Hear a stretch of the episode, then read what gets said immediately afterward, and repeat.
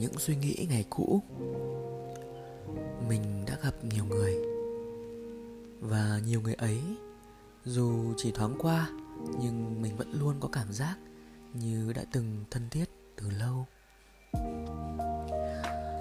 Và rồi, vì không giỏi trong việc giữ liên lạc, mình với người cũng dần trở nên xa lạ.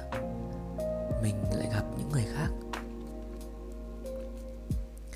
mình không thấy chuyện để cho cuộc đời tự đưa mình gặp ai, đó là sự trôi nổi. Vì mình biết mình sẽ gặp lại họ hoặc sẽ gặp họ không sớm thì muộn. Không lúc này thì lúc khác. Vì họ vốn dĩ đã quá thân, dù chỉ trong cảm giác. Nhiều lúc mình cũng tự hỏi liệu mình có vấn đề hay không? Vì cảm giác thân quen ấy, mình lại chắc chắn quá. Đến nỗi, nếu như mình chỉ cần vẫy tay một cái rồi đi luôn qua cuộc đời họ, chắc cũng có thể chấp nhận được. Vì mình và họ đã để lại trong lòng một điều gì đó đủ lớn trước đó rồi. Đi và đến không còn là điều phải ước ép nữa. Hôm đó, ngồi trên lóc một quán cà phê hồ tây tối lộng gió. Mình nhớ như in chia sẻ của mình với một người bạn rằng mình muốn thay đổi suy nghĩ con người.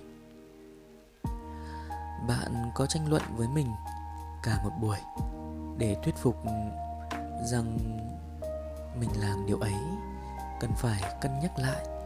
Nếu không, mình sẽ bị lạc hướng trong cuộc đời này mất vì mình không thể thay đổi suy nghĩ của một người. Ngay cả điều kiện xác thực họ đang nghĩ gì để mình thay đổi theo ý kiến của mình mình còn không thể chắc chắn. Huống chi thay đổi suy nghĩ của một người. Và thiệt, mấy năm theo đuổi, mình nhận mình sai.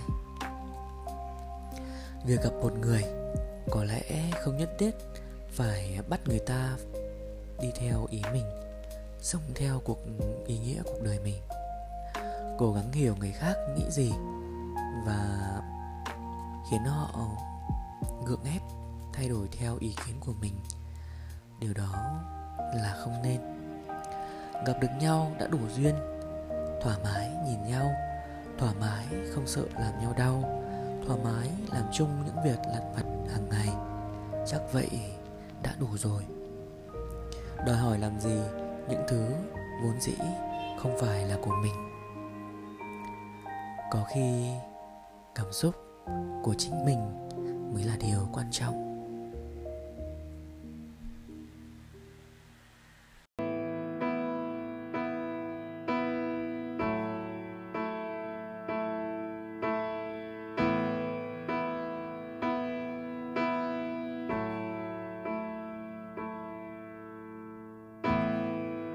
손이 시려와.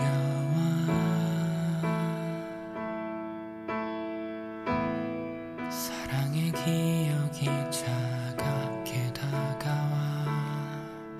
아려운다. 이제는 더 이상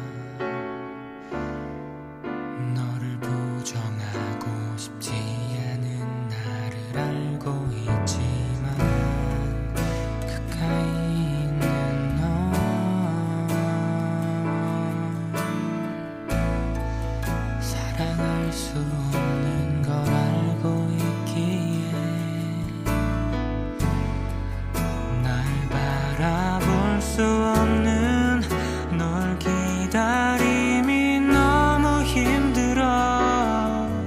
이젠 견딜 수 없어